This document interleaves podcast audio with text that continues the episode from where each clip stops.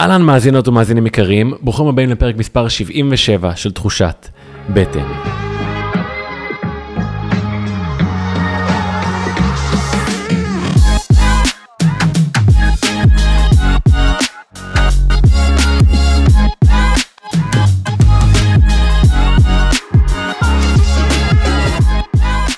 שבוע טוב אהובות ואהובים, מקווה שהשבוע התחיל באנרגיה נהדרת. אם אתם חדשים כאן, תחושת בטן היא תוכנית שמייצרת שיח אלטרנטיבי, אותנטי וללא אג'נדות, שבא לעשות קצת סדר בכל מה שקשור לבריאות ולאורח החיים שלנו. אני מתן חכימי, יוצר תוכן, מנחה ומחבר הספר חוקי בטן. בשנים האחרונות אני חוקר את הקשר בין הבחירות, האמונות ואורח החיים שלנו לבריאות שלנו, אם היא הפיזית או הרגשית. היום אני מארח את פרופסור ארי נוימן, אחד החוקרים המובילים בתחום העתידנות בחינוך בישראל, ואיש פשוט נהדר. כרגע נגיד שמצאתם ערך בפרק הזה, אנא מכם תחלקו אותו כדי שעוד אנשים יוכלו לצמוח יחד איתנו. זהו להיום, שתהיה האזנה נעימה. אהלן פרופסור ארי נוימן. שלום מתן. כיף שאתה פה. מאוד כיף.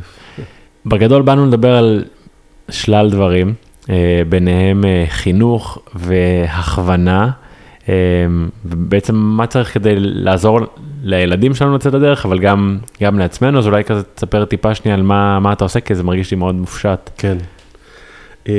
אני עוסק בתחום שנקרא עתידנות בחינוך, והתחום הזה יש לו כל מיני ענפים, אבל נראה לי שלנו יהיה מאוד מעניין לחשוב על הענף שמנסה להתמודד עם השאלה, איך מכינים אנשים צעירים, ילדים, בני נוער, mm-hmm. לתפקד כמו שצריך בתקופה שלנו, במאה ה-עשרים ואחת, היום. אבל חשוב להגיד שכל התחום הזה של עתידנות בחינוך, וכל הכלים שהוא מספק, וכל התובנות שהוא נותן, הם רלוונטיים לא רק לילדים, ולא רק לחינוך, ולא רק לבית ספר, אלא הם רלוונטיים לכולנו כל היום, וכשקצת ניכנס לזה, אז ממש אפשר לראות איך זה רלוונטי לדעתי לכל אדם בתקופה שלנו. אז אולי לפני שניכנס לזה רגע, כי לי יש בטן מלאה על מערכת החינוך, אולי נדבר שנייה על מה לא, כאילו אם, כנראה כדי להתחיל לעסוק בעתיד של החינוך, יש איזשהו מקום שאומר מה קורה עכשיו עם החינוך. כן, בדיוק. אז אנחנו קוראים לזה בשם גדול נורא ומפוצץ משבר החינוך, אבל בתכלס מה שזה אומר, זה שאם מסתכלים היום על מערכת החינוך, מסתכלים ושואלים באיזה אופן היא מתאימה את עצמה, למה שקורה במציאות שלנו היום, אפילו לא לעתיד, רק להווה, רק להיום. באיזה אופן, כשאתה שולח ילד למערכת החינוך, הילד מרגיש שמה שקורה שם הוא רלוונטי לחיים שלו, אז התשובה היא שברוב המכריע של המקרים, מעט מאוד. מעט מאוד. זאת אומרת, מערכת החינוך זה, זה יצור או גוף או, או מהות כזאת, שנוצרה לפני מאתיים עד מאתיים וחמישים שנה, וחשוב להבין שהיא לא הייתה קיימת כל ההיסטוריה האנושית. זאת אומרת, אם מסתכלים אלף, אלפיים, שלושת אלפים שנה אחורה, הרוב האנשים בעולם לא הלכו למערכת החינוך ולא הכירו אותה. זה משהו מאוד מאוד חדש. וואו, לא ידעתי. כן? מה משהו כמו מאתיים או מאתיים וחמישים שנה, זה הסדר גודל. אבל כמה זמן נגיד יש אוניברסיטאות? אוניברסיטאות יש, יש יותר, וגם יותר. היו בתי ספר לפני זה. אבל נשאלת השאלה איזה אחוז מהאוכלוסייה היה פוקד אותם, ואז זה היה אחוז קטנטן, אפסי. הבנתי. להבדיל מהיום שרוב אוכלוסיית הילדים בעולם המערבי הולכת לבית ספר. אז זה משהו חדש, זה משהו שהוקם לפני מאתיים וחמישים שנה, והותאם למה שהיה לפני מאתיים וחמישים שנה. לזה שאנשים הולכים למפעלים, לזה שהם צריכים לעבוד בצורה מסוימת, לזה שמצפים עם כל מיני דברים כאלה. מותאם איך? כלומר, זה... ש... כאילו, איך זה היה מותאם לזה? כי סתם רצו להשאיר את הידע של אנשים, אבל לתת להם עדיין לעבוד בעבודה פיזית? האמת שזה, היה, היו שם כמה כוחות, אבל שני הכוחות המרכזיים הם בעיניי, זה מרתק להבין אותם. באותה תקופה שקמה מערכת החינוך והתחיל חינוך ציבורי חובה, mm-hmm. התחיל גם מעבר של אנשים ממגורים בכפרים לעיר. אוקיי. והתחיל גם מעבר של חלק גדול מהאנשים מחקלאות לתעשייה. עכשיו, אם אני גר בכפר, יחד עם המשפחה שלי, ועם החמולה, ועם סבתא ודודה וכן הלאה וכן הלאה, ואני צריך להזליכת לעבוד בשדה, אז או שהילדים הקטנים באים איתי, או שהם נשארים עם סבתא או עם דודה בזמן שאני עובד. אבל אם אני עכשיו גר בעיר, אני מנותק מכל המשפחה המורחבת שלי, ואני אה, אה, צריך ללכת לעבוד במפעל מהבוקר עד הערב, ואני לא יכול לקחת איתי את הילד שישחק בשדה, אז א', אני צריך בייביסיטר. Mm. צריך מישהו שישמור על הילדים בזמן שאני עובד. זה דבר אחד. והדבר השני, זה אנחנו, או הם, כחברה, היו צריכים להכין את אותם אנשים צעירים לעבוד במפעלים. אז אם תחשוב רגע למשל על איך בנוי בית ספר, אז כולם באים באותו זמן, לאותו מקום, ועושים את אותו דבר באותו זמן, כולם מחכים לצלצול ויוצאים להפסקה וחוזרים, וזה ממש אה, העתק של פס ייצור במפעל. וואו, מעניין. ממש ממש. אז עוד דבר ראשון, למה זה כבר לא רלוונטי להיום? כן. עכשיו צריך לתת לזה כבוד, בזמנו זה היה מאוד רלוונטי, בזמנו כן. המערכת הזאת ידעה להכין אנשים שידעו לצאת ולהתפרנס. כי אם אני נגיד הייתי ב- ב- לפני מאתיים שנה, הייתי אדם מאוד יצירתי ומאוד לא קונבנציונלי וחושב מחוץ לקופסה, והייתי עובד על פס ייצור, והייתי נגיד זה שמבריג את הפקק של הבקבוק שממלאים אותו מים. והיה בא לי עכשיו להבריג אותו בצורה נורא יצירתית, או לצייר עליו, או לצאת להפסקה בזמן שכולם לא יוצאים. אז היו מפטרים אותי מיד. Mm-hmm. אתה צריך לבוא ולעשות מה שכולם אומרים באותה שעה ובאותו זמן. אז זה היה אז. אז דבר שני גם זה שכאילו זה בא אה, כנגד היצירתיות הטבעית שלך. בדיוק. עכשיו, אני לא יודע אם ניכנס לזה, אבל יש סיפורים נורא מעניינים איך התחילה מערכת החינוך, אבל בבסיס שלה, מערכת החינוך כמו שאנחנו מכירים אותו, אותה שהתחילה איפשהו ב- באירופה, לפני מאתיים וחמישים שנה בערך, אה, אחת המטרות המרכזיות שלה הייתה לייצר סטנדרטיזציה ו...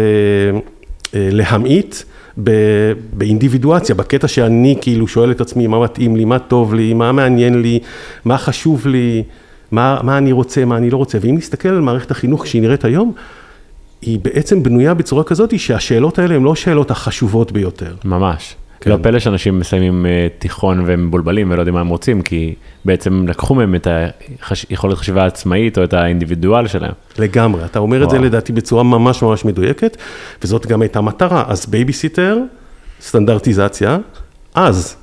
סבבה, אבל היום אנחנו כבר חיים בעולם אחר שיש, אתה יודע... מה שכן אתה אומר זה, אמרנו כאילו בייביסיטר והכנה למפעל, בלי... אין, אין אפילו רלוונטיות לתוכן כרגע, בכלל. כלומר, בשביל המפעל אתה לא צריך לדעת, אני לא יודע מה למדו אז, אבל היום נגיד היסטוריה או חינוך או ספרות, אז יש טיפה נגיעה בצורת חשיבה שלך, אבל זה לא באמת משנה למפעל, רק העיקר שתדע לעמוד בזמנים. נכון. צריך להגיד שאנחנו עושים להם קצת עוול, כי החבר'ה האלה גם חשבו שמאוד מאוד כדאי שאנשים יהיו משכילים, ברמה מסוימת, בדרך מסוימת, גם משכילים, השאלה משכילים איך, מה הם לומדים, מה הם לא לומדים, אבל עדיין הייתה להם איזושהי שאיפה שלא הייתה נפוצה, זה חשוב להגיד. נכון. שהאנשים, רוב האנשים בעולם יהיו משכילים, ולכן באמת זה מה שקרה. רוב האנשים הלכו לבית ספר ורכשו ידע כללי, אבל בפועל, מה שקרה איתם אחר כך זה שהם הלכו, רובם הלכו לעבוד במפעלים, והם קיבלו את המיומנויות האלה של עבודה במפעל, בבית ספר, אפילו כמו שאתה אומר, לא דרך התוכן, אלא אפילו רק דרך המסגרת, המבנה. אז זה מדהים, כי לפי מה שאתה אומר, אנחנו בדיוק ההפך היום. כלומר, אתה רוכש השכלה שלא עוזרת לך בכלל בעבודה, או בהתנהלות ביום-יום. כן, אנחנו ההפך בכל כך הרבה מובנים בהקשר הזה. גם בנושא של השכלה, אתה חייב למשל כל הזמן ללמוד. אם אתה מפסיק ללמוד לרגע, אתה כבר נהיה לא רלוונטי. Mm-hmm. אפילו, אפילו דברים טכניים של, של תוכנות מחשב או אפליקציות או דברים כאלה, אבל גם הרבה דברים אחרים. פעם היית לומד, אני יודע מה, כמה שנים, ואחר כך היית יוצא לחיים, והיה לך את כל מה שהיית צריך, לכאורה, בשביל לחיות. אבל היום אנחנו הפוכים במובן הזה. אנחנו הפוכים במובן שאם אני רוצה שהילד שלי יצליח, למשל, אני חייב שיהיו לו כל מיני כישורים, שאז הם היו נזק, אז הם הפריעו. יצירתיות, אנחנו נדבר על זה אולי אחר כך, אבל יצירתיות, כושר חשיבה ביקורתית, הכוונה עצמית, דברים כאלה שאז היו נזק, כי אם הייתה לי יצירתיות והייתי רוצה להפעיל אותה, לא הייתה לי עבודה. הם מפטרים אותך או שכאילו לא היית מתאים לסטנדרט. בדיוק. אז אפשר לדבר גם עכשיו על הדבר הזה בעצם, כי זה נראה לי הדבר הכי, הכי בסיסי וחשוב בעצם, כי לפי מה שאנחנו מבינים מהשיח, כרגע מערכת החינוך בעצם אומרת לך, אל, אל תהיה יצירתי, אל תחשוב עבור עצמך, אל תשאל שאלות קיומיות. אולי זה עושה סדר, אבל, אבל גם זה, זה פוגע אנושות באנשים. אז, אז יש דרך להפוך את המצב? לגמרי. בטח שיש איך להפוך את זה, ובעצם, רק אני אגיד שתחום שמרתק אותי ושאני חוקר, נקרא חינוך ביתי, הומסקולינג, שבו ההורים אומרים, אני מבין שמערכת החינוך לא יודעת לעשות את העבודה, ואני לוקח את האחריות ועושה את העבודה בעצמי. אבל זה ככה אני אומר בסוגריים, כי זה מקרה קיצוני בהקשר הזה, אבל יש המון המון דרכים, איך להפוך את הדבר הזה, וזה משהו שהוא רלוונטי גם למורים, וגם לאנשי חינוך, וגם להורים, גם לנו כבני אדם, כי הרי בסופו של דבר כולנו, אנחנו יצירים של מערכת החינוך. Mm-hmm. אנחנו עברנו תהליכים מסוימים, שיכול להיות ש... או אני אגיד את זה בצורה יותר, נגיד, חזקה. סביר מאוד להניח שכולנו צריכים לעשות תיקונים בהקשר הזה. אז יש כל מיני דרכים. אנחנו okay. קוראים בגדול בגדול לתחום הזה כישורי המאה ה-עשרים ואחת, אבל זה תחום נורא נורא רחב, ובתוכו יש כמה נושאים נורא נורא מעניינים ומרתקים. מה למשל? אולי הכישור הכי חשוב, שאחר כך אם נדבר על עוד כישורים נראה איך הוא מחובר לכישורים אחרים, נקרא הכוונה עצמית. אוקיי. Okay. אני חושב שאולי הדרך הכי טובה להבין מה זה הכוונה עצמית, זה עם דוגמה. נניח שאנחנו עכשיו רוצים להגיע מפה, מאיפה שאנחנו נמצאים עכשיו, לחיפה. אוקיי. Okay. אז uh, יש לנו אפשרות לרדת למטה, לקנות uh, כרטיס ברכבת או באוטובוס, ולשבת ולחכות עד שנגיע לחיפה. בזמן הזה אפשר לדבר, אפשר לקרוא, אפשר לישון, אפשר לשמוע מוזיקה, אפשר לעבוד, אפשר לעשות מלא מלא דברים. כי בעצם מי שנוהג אותנו, mm-hmm. זה הקטר, הנהג קטר או הנהג האוטובוס. עכשיו, החוויה היא שונה, שונה לגמרי, אם יש פה על הדלפק צרור מפתחות, ואנחנו יורדים למטה ומניעים את האוטו. כי עכשיו פתאום אנחנו נכנסים לתהליך אחר לגמרי, אנחנו צריכים לכוון את עצמנו, ולמרות שהיום יש ווייז והוא עוזר קצת לכוון, עדיין אנחנו חייבים לכוון את עצמנו ולקבל החלטות כל הזמן. אז זאת הכוונה עצמית. עכשיו, אם נחזור רגע לבית ספר, אז תחשוב מה קורה בבית ספר. בבית ספר יש... אתה מוותר על המפתחות. מה? אתה מוותר על המפתחות. לגמרי, אתה מקבל נהג אוטובוס או קטר, והוא מוביל אותך לאורך כל הדרך שתים עשרה שנה. אתה מתרגל לא לנהוג, אתה מתרגל לא לכוון את עצמך. אבל אחר כך שאתה יוצא לחיים, אז אתה שואל את עצמך איפה אני רוצה לגור, במה אני רוצה לעבוד, עם מי אני רוצה להיות, איזה סוג של דברים אני אוהב לעשות, אני לא רוצה לעשות. וכל השאלות האלה הן שאלות קריטיות, שאתה לא מוכן אליהם, אתה לא יודע להתמודד איתם בצורה טובה. Mm-hmm. אז זה הכוונה עצמית. ויש, יש, אם, הכוונה עצמית בעצם מורכבת מארבעה חלקים, ואפשר ממש ממש ללמד כלים פרקטיים מעשיים, איך לשפר אותם. יאללה, תעיף אותם עליי. אז הכוונה עצמית, אמרתי, כוללת ארבעה חלקים. החלק הראשון זה לשאול לאן אני רוצה לה, להגיע. להגדיר לעצמי מטרות. להחליט, ועכשיו המטרות לא חייבות להיות מטרות ארוכות טווח לעוד עשרים שנה. יכולות להיות למחר, יכולות להיות אה, איך אני מבלה את סוף שבוע, יכולות להיות כל מיני. אבל זה השלב הראשון, להגדיר לעצמי מטרה. ואז אני שואל את עצמי, אוקיי, אם זה מה שאני רוצה, לא חייב, לא מוכרח, לא מישהו אמר לי, זה מה שאני רוצה, אז מה אני צריך לעשות כדי להגיע לשם? אני בונה תוכנית, זה השלב השני. Mm-hmm. עכשיו, תוכנית זה טוב ויפה, אבל צריך להוציא אותה גם לפועל. צריך גם להפעיל אותה, שזאת מיומנות לא פשוטה. הרבה פעמים יש רעיונות מדהימים, אבל להוציא אותם לפועל זה יותר מורכב. אז זה השלב השלישי. אז אמרנו, לאן אני רוצה ללכת מטרה, איך אני רוצה ללכת תוכנית. השלב השלישי זה בוא נעשה את זה בפועל. והשלב הרביעי הוא שלב בעיניי מדהים מדהים וחשוב ביותר. לפעמים קוראים לו רפלקסיה, ובעצם הוא עונה לשאלה, שהיא לדעתי שאלה אנושית אה, מהותית. איך אני יכול להיות מחר יותר טוב מאשר אני היום? שאלה של התפתחות. זאת אומרת, עשיתי תהליך, ועכשיו אני לומד ממנו לסיבוב הבא, כי אני אעשה עוד תהליכים ועוד תהליכים ועוד תהליכים, והתהליך הזה יכול להיות להכין ארוחה, ולהחליט מה אני לומד באוניברסיטה, ולהחליט איפה אני רוצה ללמוד, ולהחליט איפה אני קונה בגדים. זה יכול להיות כל דבר. Mm-hmm. אז אלה ארבעת השלבים, וכל שלב כזה אפשר ללמד אותו, אבל חשוב להבין שכל אחד מהשלבים האלה הוא שלב קריטי ביכולת שלי לכוון את עצמי. ואם אני עושה את כל המעגל הזה, מחליט לאן אני רוצה ללכת, בונה תוכנית, הולך לשם ולומד מזה הלאה, אז אני מכוון את עצמי, ובו זמנית אני מפתח כישורי הכוונה עצמית, כדי לעשות בפעם הבאה את ההכוונה העצמית הזאת יותר טובה. זה מדהים מה שאתה אומר, כי כשאתה חושב על זה, על העניין הזה של לוותר על המפתחות, על החיים שלך, יצא לי לדבר על זה הרבה, אבל בעצם אנחנו עושים את זה כמעט בכל אספקט של החיים שלנו. זה מתחיל ביום שנולדת, שהרופא בעצם אחראי על הבריאות שלך, עכשיו אנחנו מוותרים על הבריאות שלנו, הסופרים או המסעדות אחראים על להכין לנו את האוכל שלנו, ואז מערכת החינוך אחראית על ההשכלה שלנו, ואז אתה לאט לאט למד שאתה לא יכול לעשות את הדברים לבד, ובעצם אתה מעביר את המפתחות למישהו אחר, ואתה מוותר על האחריות על החיים שלך. זה, אני, אני בן אדם שכשל כביכול במערכת החינוך במשך המון המון שנים, לא מצאתי לא מצאתי את האינדיבידואל שלי שם, ולא הצלחתי גם ללמוד, וחשבתי שאני גם תלמיד לא טוב, ובשלב מאוד מאוחר בחיים, שהתחלתי לקחת אחריות על כל השלבים בחיים שלי, גם בסוף מצאתי את עצמי רוכש איזושהי השכלה ב- בלימוד עצמי בבית, בקריאה של מחקרים, מאמרים, ספרים, אבל זה תהליך שאתה צריך לעשות ממש עם עצמך, כדי להתחיל ללמד את עצמך, אה, רגע, אני יכול לעשות גם בעצמי, זה לא, אין דרך אחת. לגמרי. זה מה שאמרתי קודם, שאני חושב שרובנו צריכים לעשות תיקון, כי מה שאתה מתאר לדעתי, זה פשוט פספוס, וזה פספוס שאתה סובל ממנו, אבל זה פספוס של האנשים שאמונים לעזור לך להתפתח כאדם. Mm-hmm.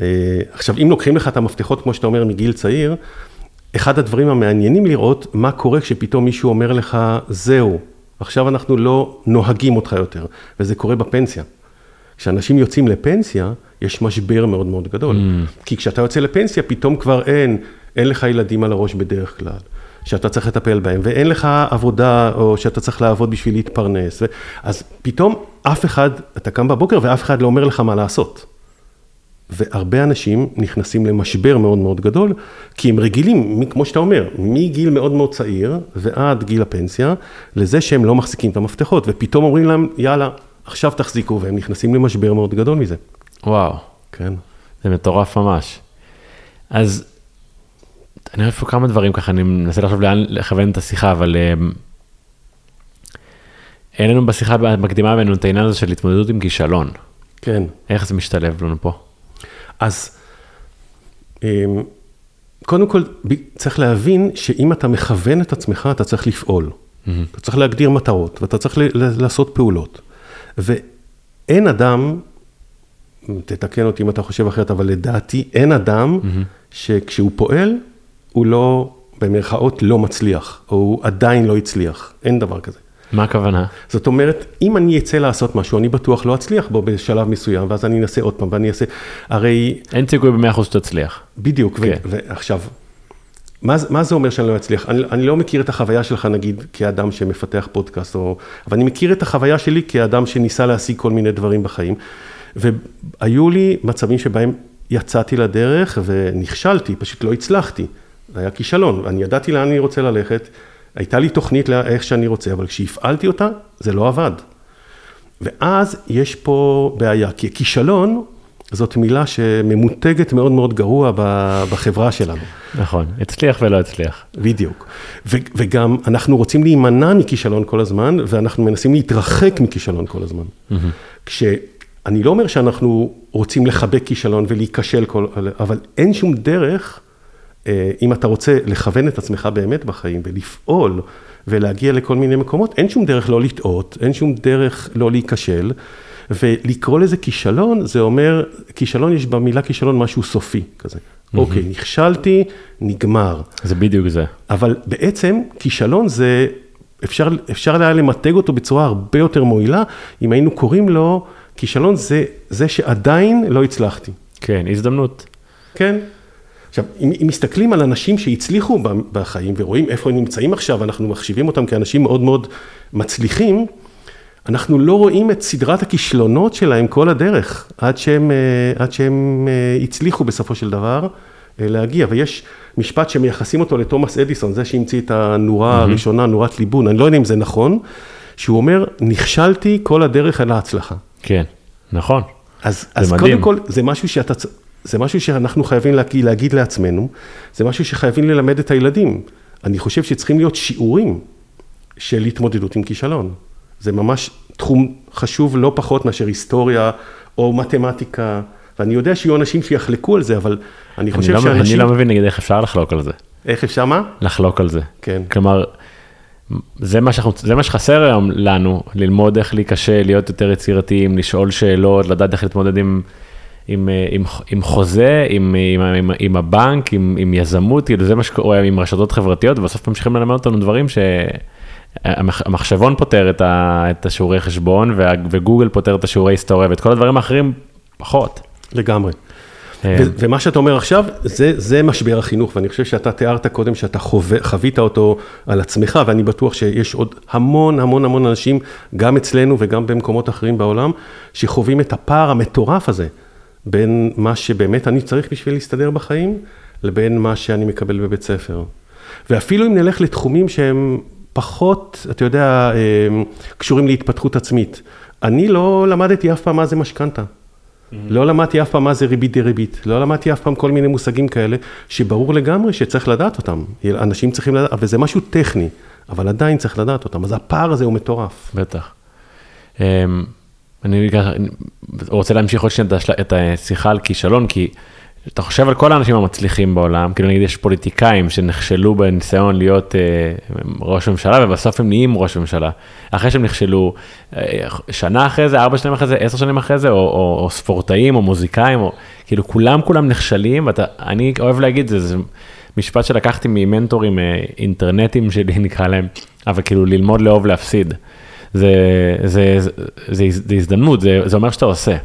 כלומר, כל מי שיושב עכשיו ומקשיב ונמנע מלעשות איזשהו משהו, כאילו כל דבר שאנחנו לא עושים בחיים זה פחד מכישלון. בדיוק. פחד כישלון הוא גם סובב כזה מה יחשבו עלינו, וגם העובדה שאולי זה באמת סופי, כלומר, אבל, אבל זה אף פעם לא סופי. כן. יש כל מיני, אתה יודע, יש את, דוגמה לא טובה, כי אני, אני מאוד סולד ממזון תעשייתי, אבל הבן אדם שייסד את קנטקי פרייד צ'יקן, נכשל ונכשל בחייו, ובסוף הצליח בגיל שבעים, עם אחד העסקים הכי גדולים בעולם. כן. אז השאלה אם אתה, שאלה אם אתה מוותר כשאתה נכשל, או אתה ממשיך לנסות, וזה פה ה... בדיוק. השור.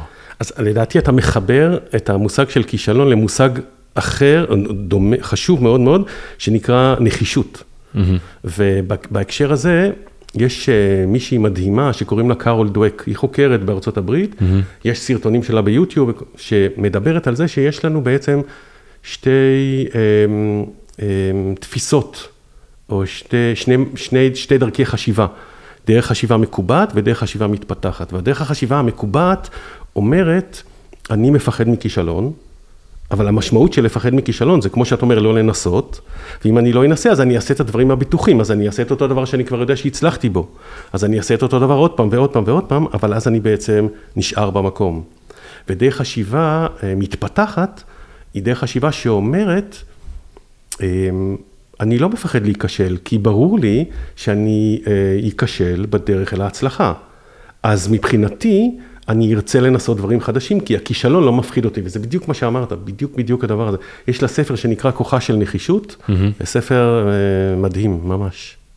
כן, כאילו, זה איכשהו יושב גם ביחד עם אזור הנוחות נקרא לזה, כי גם כשאתה מתחיל להצליח באיזשהו מקום, אז זה נהיה סטטי, ואם אתה רוצה להמשיך להתפתח הלאה, או מתישהו ההצלחה תיגמר, כי אי אפשר להישאר במקום ולהצליח כל החיים, אז אתה צריך להתמודד שוב עם כישלון, עד שתביא אותך לאן ש... אז מה בן אדם צריך לעשות כדי לצאת לדרך, אם, אם, אם הוא רוצה לעשות איזשהו שינוי בחיים שלו?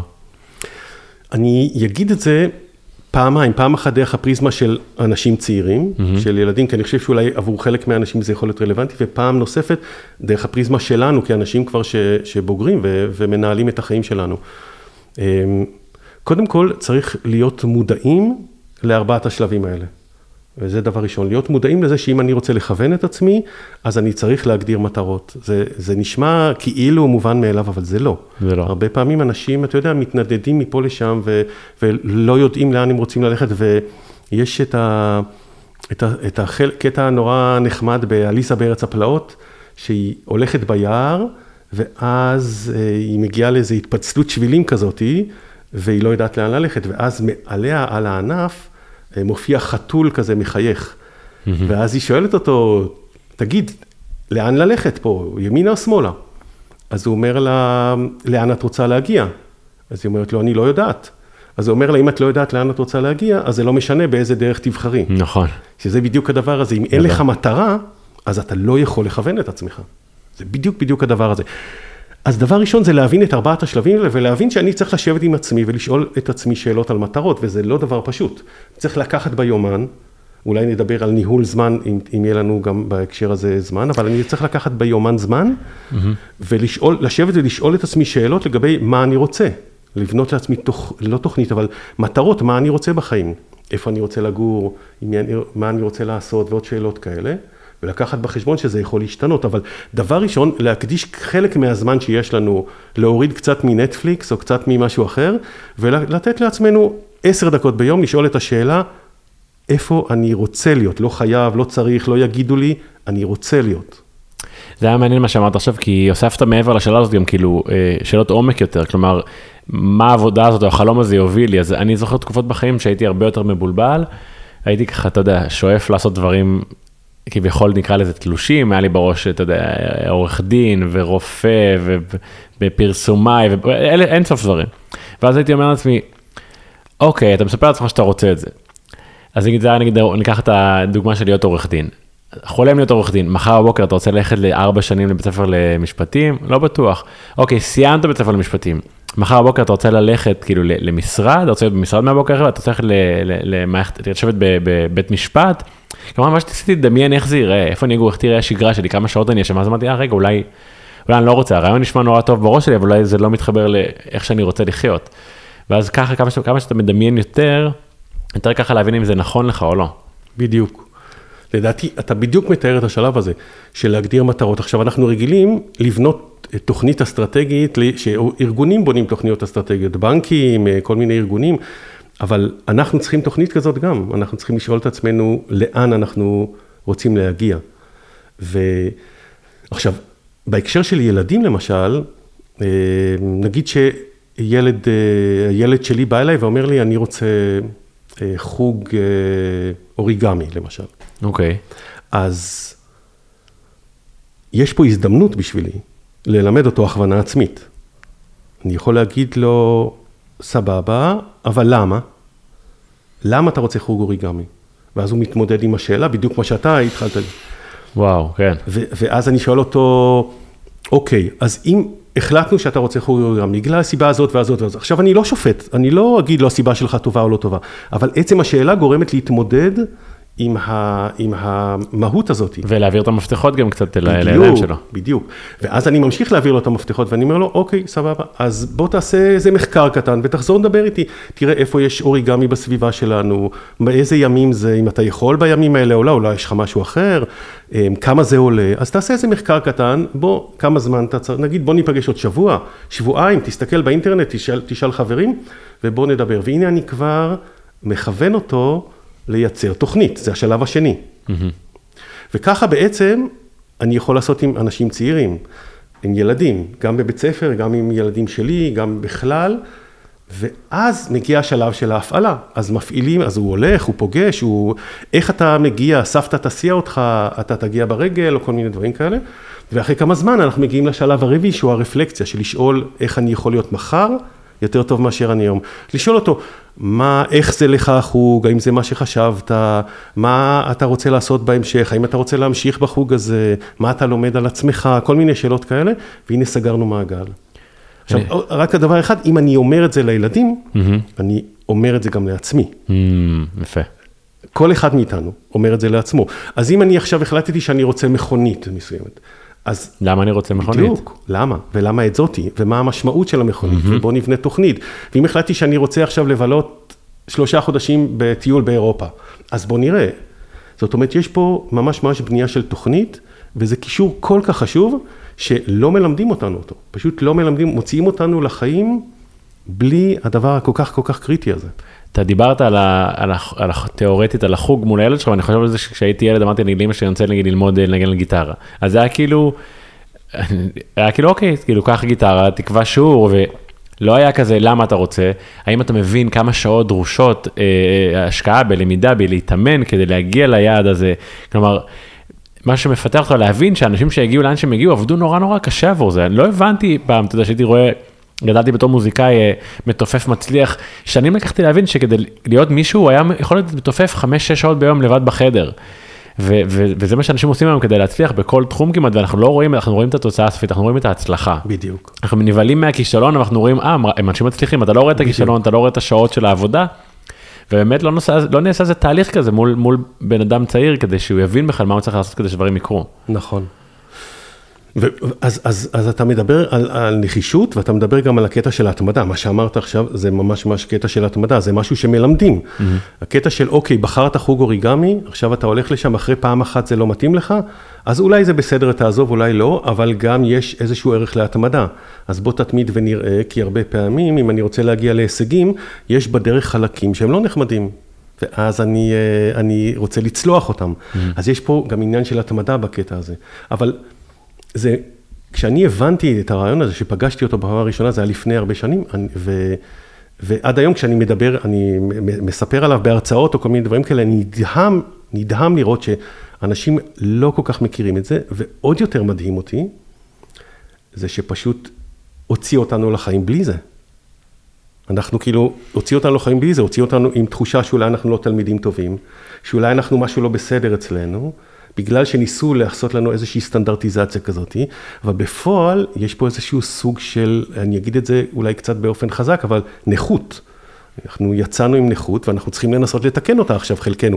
עכשיו, יש ברי מזל שלא, יש ברי מזל שלמרות מערכת החינוך, הצליחו אה, להחזיק את המפתחות ביד. יש מערכות חינוך מדהימות בעולם, וגם בארץ, חייבים להגיד, וגם מורים מדהימים בארץ, שמבינים את הדבר הזה ונותנים לילדים מפתחות, אבל הרוב המכריע יושבים במושב האחורי באוטובוס ונוסעים. יש בתוך כל הטקטיקה זו דרך להעצים יצירתיות או לשפר יצירתיות? כן, לגמרי. אני חושב שבכללי, כמו שאמרת קודם, זמן לבד עם עצמך, נכון. שנייה מחוץ לדבר הזה כבר מעודד. נכון. ולשאול, שאל... ולשאול שאלות גדולות ומאמתות שקשה לשאול לפעמים. נכון. יש מישהו שהגדיר פעם יצירתיות במשפט נורא קצר ו- ומעניין, הוא אמר יצירתיות זה פיתוח רעיונות מקוריים בעלי ערך. קראו okay. לו סר קן רובינסון, הוא מישהו בריטי, הוא נפטר כבר. פיתוח רעיונות מקוריים בעלי ערך. וההגדרה הזאת היא כל כך טובה, כי בעצם אם חושבים עליה היא מורכבת משני חלקים. פיתוח רעיונות מקוריים, mm-hmm. קו, בעלי ערך. וכשאתה שואל אם יש למשל דרך טובה לפתח יצירתיות, זה לעשות אה, הפסקה או הפרדה בין פיתוח רעיונות יצירתיים לבין השיפוט שלהם, לבין לבדוק האם הם בעלי ערך. תסביר את זה. אם למשל אני שואל אותך, בוא ננסה לחשוב איך פותרים את בעיית הפקקים של תל אביב. אוקיי. ואתה אומר לי, אולי נעשה מנהרה מתחת לים, ששם יעשיו את האנשים, אז אתה העלית רעיון מקורי עכשיו. Mm-hmm. עכשיו, אם אני מפעיל מיד שיפוט, אז אני אומר לך, אה, no, איפה לא עכשיו, זה לא יעבוד, אתה תביא רעיונות רציניים. מה שעשיתי באותו רגע, זה חסמתי לך את היצירתיות. Mm-hmm. עכשיו אתה אומר, רגע, אז זה לא שאני יכול עכשיו לתת לראש להשתולל, אני צריך לשמור, להיות mm-hmm. הגיוני, להיות סביר. וכשאני מחבר את שני החלקים האלה, פיתוח רעיונות מקוריים ועם בעלי, עם בעלי ערך, עם השיפוט שלהם, אני בעצם הורג את היצירתיות. עכשיו, אנחנו רגילים לזה. תראה שכשמישהו אומר לך משהו, אחד הדברים הראשונים שעולה לך בראש, זה למה זה לא עובד, איך זה לא יצליח. או נכון. מה... אז אחת הדרכים הטובות בעניין הזה של פיתוח יצירתיות, זה בדיוק הדבר הזה, להפריד בין שני השלבים. להגיד עכשיו אני... רבע שעה זורק את כל הרעיונות הכי מטורפים שיש לפתור את הפקקים בכניסה לתל אביב, כדורים פורחים, כל מה שאתה רוצה. אחר כך אני אשב ואני אשפוט אותם. חשוב לשפוט את הרעיונות. לתת מקום ליצירתיות בלי, בלי שיפוטיות קודם. בדיוק. מעניין בדיוק, ממש, בדיוק. אהבתי. כי השיפוטיות... כי אז אתה יכול לגלות שנייה מה אתה רוצה, מה אתה אוהב, מה מדבר עליך, ואז אחרי זה אתה תבין שנייה, אבל בוא תיתן לזה לצוף שנייה אחת. בדיוק. וזה עובד, נורא מעניין ששאלת את זה, כי זה עובד נורא טוב בהקשר של המטרות. בוא עכשיו נגדיר לעצמי מה אני רוצה, ובוא נשתולל רגע, בוא נחלום. בוא נגיד לא את הדברים הכי טריוויאליים שאני ברור לי שאני אשיג, בוא נחלום. אחר כך, כשנגיע לשלב שבו נבנה תוכנית, אז אפשר יהיה לראות ולשפוט את הרעיונות ולהגיד, אולי אני כבר לא יהיה בחיים אסטרונאוט. אז אני מוריד את המטרה הזאת. אבל אולי יש כן מטרות שאני במבט ראשון חושב שאין לי דרך. הן לא מטרות שאני יכול להשיג אותן, ובכל זאת אני אוכל. כן. נכון, כי אתה תגלה שנייה משהו שאתה רוצה, ואז אם אתה באמת שנייה משקיע, אתה מבין שאתה יכול להשיג את המטרות שלך בהרבה תחומים. אז אם המטרה שלך הייתה להיות אסטרונאוט, אמרת, אוקיי, אני רוצה להשפיע על העולם, ככה וככה, אבל אתה עדיין רוצה להשפיע על העולם, אולי לא תעשה את זה דרך להגיע לירח, אבל איך עוד אני יכול להשפיע על העולם? ואולי אני יכול להשפיע על העולם גם כשאני אעשה משהו רק ברחוב שלי, ולא בכך מחוץ לגלקסיה. בדיוק. ו- וזה מתחבר נורא חזק עם הנחישות ועם ההתמדה. כי אז אתה אומר, אוקיי, אני לא אהיה אסטרונאוט כמה שאני אהיה נחוש ומתמיד, אבל סבבה, אבל יכול להיות שאני אעשה דברים אחרים, ואז אני אעשה אותם, אני אכוון את עצמי לשם, אני עלול להיכשל, או נקרא לזה בצורה יותר נכונה, אני עלול בחלק מהזמן לא להצליח. Mm-hmm. אבל אז אני מתמיד, ואני אגיע למקום שאני רוצה להגיע.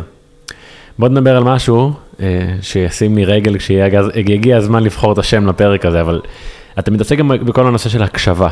כן. וזה נראה לי נושא מאוד מעניין, שהוא בטוח יותר ויותר רלוונטי עם השנים, כשרמת יכולת ההקשבה שלנו משתבשת בעקבות, אני מאמין, אני מאמין שבעקבות כל הטכנולוגיה שיש לנו ביד. כן. אז מה, מה הטייק שלך על הקשבה? איך זה רלוונטי לכל הדבר הזה? אני אגיד שלהקשבה הגעתי בגלל שאני חוקר איכותני, ומחקר איכותני זה הקשבה. אבל מתוך הדבר הזה כבר התגלגלו הרבה מאוד דברים שהשפיעו על האופן שבו אני חושב, ועל האופן שבו אני מתנהל, ועל האופן שבו אני מדבר עם המשפחה שלי ועם הילדים שלי, ועל האופן שבו אני עובד. ובעצם אני חושב שאם אנחנו מסתכלים על מה שדיברנו עליו קודם, כישורי המאה ה-עשרים ואחת, ודיברנו על הכוונה עצמית ועל סקרנות ועל התמודדות עם כישלונות, ויש עוד סדרה כזאת, אחד הכישורים שהוא מאוד מאוד חשוב ליכולת שלי לכוון את הדרך שלי, זה להקשיב לאנשים אחרים. ואני חושב שחלק מהזמן, חלק מהאנשים עושים פעולה שהיא נדמת כהקשבה, אבל היא לא הקשבה. דבר ראשון צריך להפריד בין לשמוע לבין להקשיב. אוקיי. שני דברים אחרים לגמרי. אז מה ההבדל בעצם בין לשמוע ולהקשיב? לשמוע זה פעולה כמעט פיזיולוגית, זאת אומרת מגלה קול, פוגעים באור התוף, מתרגמים לאותות חשמליים, עוברים פנימה למוח, מתרגמים הלאה, זה פעולה כמעט כמעט אוטומטית והיא פיזיולוגית. כמו שאני יכול להקשיב לשיר ולא לזכור את המילים שלו. בדיוק, לגמרי, אבל אז אתה שומע אותו, אתה לא מקשיב לו. כן. אבל להקשיב מחייב כוונה, מחייב נוכחות מנטלית. אני צריך להחליט להיות במקום ולהקשיב. וגם להקשיב, יש כמה דרכים להקשיב, אפשר לפתח את זה אם תרצה, יש כמה רמות של הקשבה, mm-hmm. אבל אני צריך להחליט, להכריע, שאני נמצא פה ומקשיב, ולהקשיב זה עבודה קשה ומורכבת שצריך לנהל אותה כל הזמן, כי יש כל הזמן דברים שגורמים לנו לצאת מהעניין הזה של תודעת הקשבה. אוקיי, okay, מה למשל? כדי לכן משפר את חוויית ההקשבה שלי. אולי כדי להבין את זה, בוא, בוא, בוא רגע נחלק את העולם של הקשבה לשלושה חלקים. אוקיי. Okay. בסדר? כן. Okay. יש הקשבה ברמה אחת, ברמה שתיים וברמה שלוש. אוקיי. Okay. ושלוש היא ההקשבה הכי טובה. אבל הקשבה ברמה אחת, אני אתן לך דוגמה. נניח שאני מדבר איתך עכשיו, ואני שואל אותך, תגיד מתן, איך, איך קרה שהתחלת לעשות פודקאסט? ואתה אומר לי, אתה יודע, כשהייתי ילד, אף פעם לא חשבתי על עצמי בתור מישהו שיעשה פודקאסט. ואז אני אומר לך, מעניין שאתה אומר את זה כשהיית ילד. כשאני הייתי ילד גם לא חשבתי על זה בכלל. אבל אני רוצה לספר לך משהו אחר. אתה יודע שהיום בבוקר שיצאתי... טה-טה-טה-טה-טה-טה. לא הקשבת. מה עשית? בכלל עבר אליך. בדיוק, כאילו אני חיכיתי לחטוף לך את רשות הדיבור. כן. שאלתי אותך כאילו שאלה, ואז אתה כאילו חושב שמקשיבים לך, אבל אני בעצם עורב לך, לחטוף לך את רשות הדיבור, ולהגיד לך מה אני רוצה. אני מאוד, אני מאוד רגיש לדבר הזה, כי זה שיח ששמעתי, ואני פשוט שם לב שכמעט בכל שיחה זה, זה קורה עם אנשים. לפעמים גם אני יחטא בזה, אבל אני שם לב, אבל היכולת שלנו ממש, ממש להקשיב, ורק להקשיב היא... במיוחד שאנחנו רוצים לעזור למישהו, או לתמוך במישהו, יש נטייה מהר מאוד להעביר את הסיפור למפה שלי, לחוויה שלי. כן. אוקיי. אז זאת הייתה רמה אחת, שהיא הרמה הכי לא מקשיבה שאפשר לחשוב עליה. הרמה השנייה היא כבר טיפה יותר מתוחכמת. נניח שהבת שלי באה ואומרת, אבא, איבדתי את הטלפון, אני לא מוצאת אותו. ואז אני שואל אותה שאלות, מתי איבדת אותו? ואחרי איזה שאלה אחת או שתיים, אני אומר לה, את יודעת מה? הוא בטוח בחדר שלך, כי החדר שלך מבולגן. ואם תעשי פעם סדר בחדר שלך, אז את תמצאי לא רק את הטלפון, אלא מלא מלא דברים אחרים, ואני כבר מלא זמן אומר לך לעשות סדר בחדר, ואת לא עושה אותו, אז עכשיו אני ממליץ לך, את רוצה למצוא את הטלפון, תעשי סדר בחדר. אוקיי. Okay. עכשיו, מה עשיתי? לא חטפתי את רשות הדיבור, אלא הובלתי אג'נדה. היא באה לספר לי על העולם שלה, אבל אני לא באמת באתי ללמוד על העולם שלה. לא באתי ללמוד מה היא מרגישה ומה זה עושה לה ומה היא חושבת לעשות הלאה ואיך אפשר להתגבר על זה. לא הצעתי לה עזרה. אני הכנסתי אג'נדה משלי בתוך העניין הזה וקידמתי אותה. Mm. עכשיו, זה, הקשבה ברמה שתיים היא יותר מתוחכמת ויותר קשה לתפוס אותה. כי אה, אה, לאדם שממול נראה שאתה באמת מקשיב לו. נחפה. והקשבה ברמה שלוש היא הקשבה שמחייבת אמפתיה. היא בעצם אומרת, כשאני בא להקשיב לך, אני רוצה ללמוד על העולם מנקודת המבט שלך. Mm. אני רוצה לדעת מה אתה חושב, לא מה אני חושב. אני רוצה לדעת מה אתה מרגיש, לא מה אני מרגיש. אני יכול להכניס את עצמי לתוך זה אחר כך, אבל בשלב הראשון אני באמת באמת רוצה לדעת מה אתה חווה, מה המציאות שלך. אני שואל אותך שאלות מתוך סקרנות. על סקרנות לא דיברנו, אנחנו, אפשר להרחיב על זה גם, אבל זה מנוע מאוד חשוב, הסקרנות. אבל אני שואל אותך שאלות, כי אני סקרן לדעת מה קורה בעולם שלך.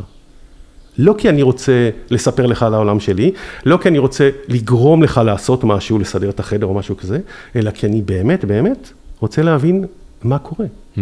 מה אתה חושב, מה אתה מרגיש. זה מרתק מה שאתה אומר. איזושהי שאלה, סקרנות זה דבר נרכש אבל? כאילו אפשר, לש... מה יש לדבר על סקרנות? אני יכול לשאול, אם אני מרגיש שאני בן אדם שחווה נגיד שיח מול בן אדם, ואני מרגיש שוואלה לא מעניין אותי, איך אני יכול לשפר את רמת הסקרנות שלי? אני חושב שכמו רוב הדברים שדיברנו עליהם, ואולי לא, לא, אני אגיד את זה אחרת, כל הדברים שדיברנו עליהם הם דברים שניתנים לפיתוח.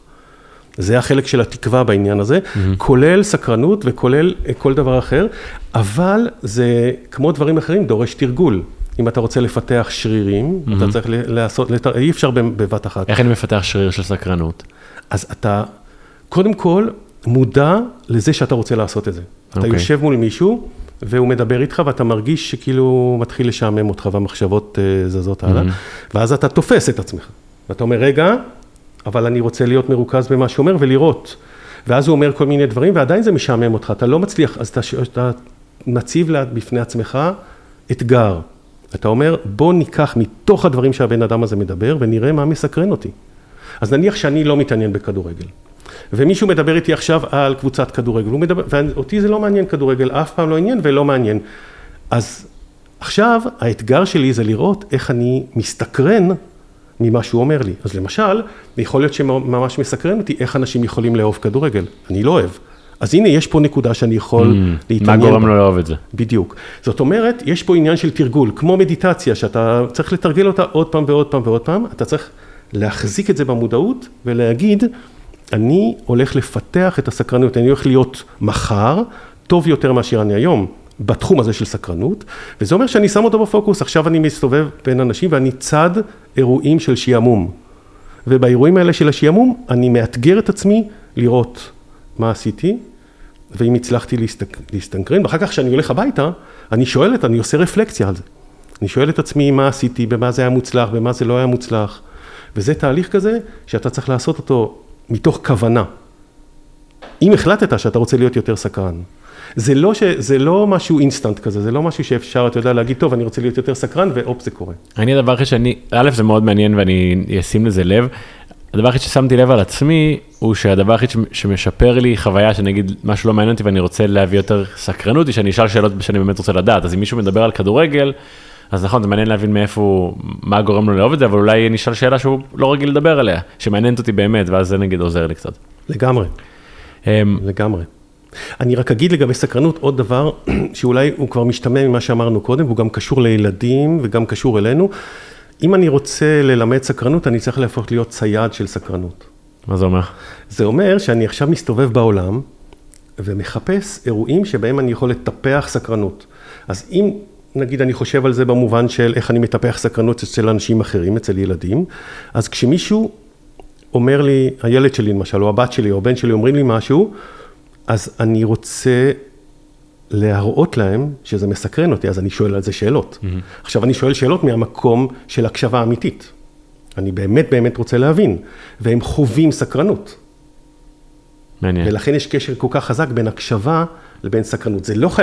אני לא חייב להיות מקשיב כדי להיות סקרן, אבל יש ביניהם קשר. אני לא יודע אם זה מה שנאמר כבר, אבל uh, דיברנו על המושג של... שנקרא חוסם הקשבה? כן. שזה בעצם הדוגמה אחד ושתיים או לא? אחד ושתיים הם בכלל לא הקשבה. אבל אם אני עכשיו מחליט, או בואו נגיד שהם הקשבה ברמה נמוכה, אבל אם נגיד אני יושב עכשיו בארוחת משפחתית, ואני מחליט שאני עכשיו רוצה להקשיב למי שמדבר בכוונה מלאה. כי אני אגיד רגע בסוגריים, לא חייבים כל הזמן להיות בהקשבה ברמה שלוש. אם אני ברכבת ומישהו מדבר לידי, אני לא רוצה להיות בהקשבה ברמה שלוש. ברור. אז אני רוצה גם פה לבחור לעצמי את האסטרטגיה, אבל כשאני יודע שאני רוצה להיות בהקשבה ברמה שלוש, כשאני רוצה להיות, שאני, שאני יודע שאני רוצה להיות בתודעה של הקשבה מלאה, אז אני צריך להתחיל לנהל את זה. ויש המון המון המון הפרעות. ההפרעה הכי מוכרת וברורה, זה כמובן הטלפון. עם כל הצפצופים והביפים והדברים האלה, שגם אם אני לא, גם שמתי אותו על השטק והוא מונח על השולחן, הוא עושה את הרטט הזה, זה כבר מושך אותי. נכון. ואז יש שם, אני מרגיש שאני מפספס משהו, ואז אני בעצם מפסיק להקשיב. עכשיו, אם יש לי מזל, מי שמולי לא שם לב לזה. אבל אם אין לי מזל, אז מי שמולי שם לב לזה, ובעצם אני אמרתי לו, אתה לא באמת נורא מעניין אותי, אתה מעניין אותי, אבל שנייה, בוא נראה מה קורה בטלפון, בוא נראה מה קורה פה, בוא נכון. נראה כל מיני דברים כאלה. יש אנשים שיש להם רגישות שמיעתית, אז כשהם יושבים בבית קפה למשל, כל הרעש הזה מייצר להם קושי מאוד מאוד גדול להקשיב. אני ככה. כן, כן אני ממש. גם ככה, אני גם. אני יושב בבית, כשאני עובד ויש רעש, יש לי אוזניות טרקטוריסטים כאלה, mm-hmm. שהן משתיקות לי את ה... אז... כשאתה במצב כזה, אם אתה רוצה להיות בהקשבה מלאה, אז תנסה לייצר סיטואציה שהיא לא כזאת. זאת אומרת, אם אתה רוצה לפגוש חבר או חברה, ולנהל איתם שיחה ממש עמוקה ולהקשיב להם, ואתה יודע שבית קפה מפריע לך, אז תנסה... תקבע שם. בדיוק, תקבע במקום אחר, תקבע על שפת הים או במקום שקט יותר, ואז זה דורש ניהול כל הזמן. חלק מההפרעות הן הפרעות חיצוניות, כמו וואטסאפ, כמו רעשים ברקע, כמו... יש אנשים שרגישים לנאון שמהבהב להם, אז זה מושך להם את תשומת הלב, כל מיני דברים כאלה. חלק מההפרעות שיותר קשה לנהל אותם עם פנימיות. אני דואג. מחר יש איזושהי פגישה נורא נורא חשובה. יש מה לעשות עם דבר כזה? ואני דואג. או, או אני שמח. עוד מעט אני נוסע לטיול. עכשיו, קודם כל, צריך להיות מודע לזה שזה קורה, ולהיות מודע לזה שזה מפריע לך להיות בקשב מלא. כי עכשיו... אם אני דואג ואני רוצה להקשיב לך, אז חלק מהקשיבות שלי, חלק מהריכוז שלי, הולך וחוזר, הולך וחוזר. אז יש פה עניין של ניהול, של מחשבות ורגשות. זה דבר הרבה יותר מורכב, יש כל מיני דרכים לנסות לעשות את זה, יש מדיטציה שעוזרת לזה ועוד כל מיני דרכים, אבל צריך לקחת בחשבון שאם אני רוצה באמת להיות בהקשבה מלאה, אז אני צריך לנהל את הדברים האלה. אהבתי. וחלק מהדברים שאני מנהל, אני כבר מעולה בהם. אני יודע לטפל בהם, וחלק מהדברים אני לא טוב בהם. ואז שם שוב אפשר להפעיל את אותו משפט של לשאול איך אני יכול להיות מחר, יותר טוב בזה. זה גם איזשהו מקום לקחת את המפתחות, כי אם אתה יודע שקשה לך לנהל את הקשב שלך, אז אם תשים את הטלפון על השולחן ולא בתיק, אם תלך לבית קפה רועש ולא זה, או אם לא תפתור את המטלות שיש לך לפני הפגישה, אז אתה גם לא תנהל אותה לגמרי. לגמרי. שמע, זה היה מרתק. פרופסור ארי נוימן, תודה רבה רבה על הזמן שלך. היה לי מאוד מאוד כיף, ואם דיברנו על הקשבה, אז אני לא יודע אם אחר כך תוציא את זה בעריכה או לא, אבל אתה מקשיב מעולה. תודה רבה. אתה פשוט מקשיב מעולה, אתה מייצר אווירה שגורמת לאנשים לרצות לדבר, אתה מייצר נינוחות, ואתה באמת באמת, יש הרגשה שאתה מביא את עצמך, אבל מצד שני, אתה מאוד מאוד חשוב לך להבין את העולם באופן שבו מי שאתה מדבר איתו מרגיש, אז מדהים. תודה. אני אגיד שזכיתי פה באמת איזושהי סקרנות טבעית, או לא טבעית, אני בוחר את האנשים שאני באמת באמת סקרן לגביהם. כן. בוא, בוא נעשה טובה למאזינים ונגיד להם איך אפשר להשיג אותך, אם רוצים ליצור איתך קשר, ללמוד ממך, לפגוש אותך. פשוט אפשר לשלוח לי אימייל, אתה, אתה תכניס את האימייל. אני אעשה את האימייל שלך ואת האתר שלך בפירוט של הפרק, אני שם את זה בכל פרק למי שעוד לא הבין, אבל, אבל מעולה, אז, אז יהיה לכם איך ליצור קשר עם הארי אם תרצו. תודה רבה. תודה רבה לך. זהו להיום יקרות ויקרים, מקווה שמצאתם ערך בשיחה שלי עם פרופסור ארי נוימן, כרגיל להגיד שמצאתם ערך בפרק הזה, אנא מכם תחלקו אותו עם שאר האנשים שאתם אוהבים יותר או פחות, שיהיה שבוע נהדר ולהתראות בשבוע הבא.